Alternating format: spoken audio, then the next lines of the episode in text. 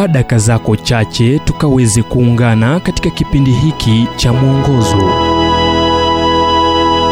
Nam ujumbe wetu wa leo ni kuhusu binamu wa wivu ambaye ni husuda.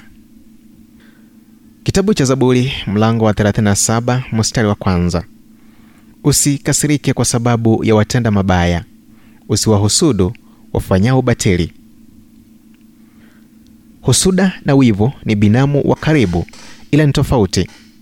Wivu unahusisha watu watatu. Hali ambapo mtu mmoja anamchukia mwenzake. Kwa kawaida mtu wa jinsia kama yake. Ila husuda inahusu watu wawili. Wewe na mtu ambaye ana kitu ambacho ungependa ila huna.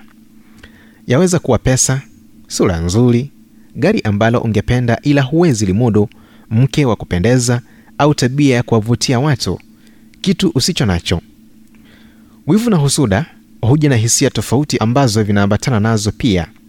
Wakati wivu unaingia kwenye uhusiano kwa kuwa unahisi kuwa unakaribia kumpoteza mtu unayempenda au kumjali unajihisi mwenye haki kuanza mawazo maovu dhidi ya mtu huyo. Yule anayeshindana nawe kupata upendo wa mtu unayempenda anaondokea kuwa adui wako na unadhani unalinda kilicho chako ni jambo la kupendeza kutilia maanani kuwa paulo anaweka wivu na husuda kwenye orodha moja ya vitu viovu ambavyo vinatokana asili yetu ya dhambi.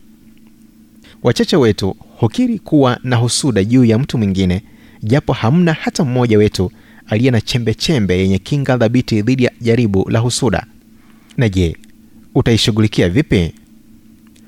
Mwanzo tambua husuda ni nini dhambi katika muktadha wa bibilia na tunafanyia nini dhambi? Kiri na uachane nayo.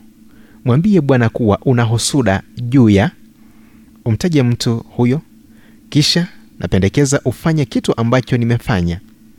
Anza kwa kumwombea mtu huyo.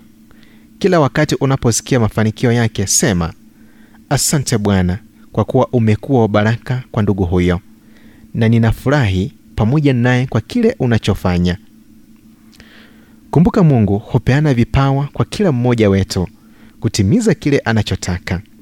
Kuelewa hilo kunaondoa jaribu la kuwa na husuda kwa kile mungu amemfanyia mtu mwingine.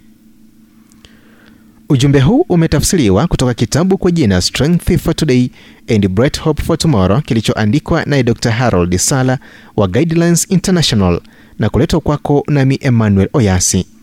Na iwapo ujumbe huu umekuwa baraka kwako tafadhali tujulishe kupitia nambari 0722331412 kumbuka ni 0722331412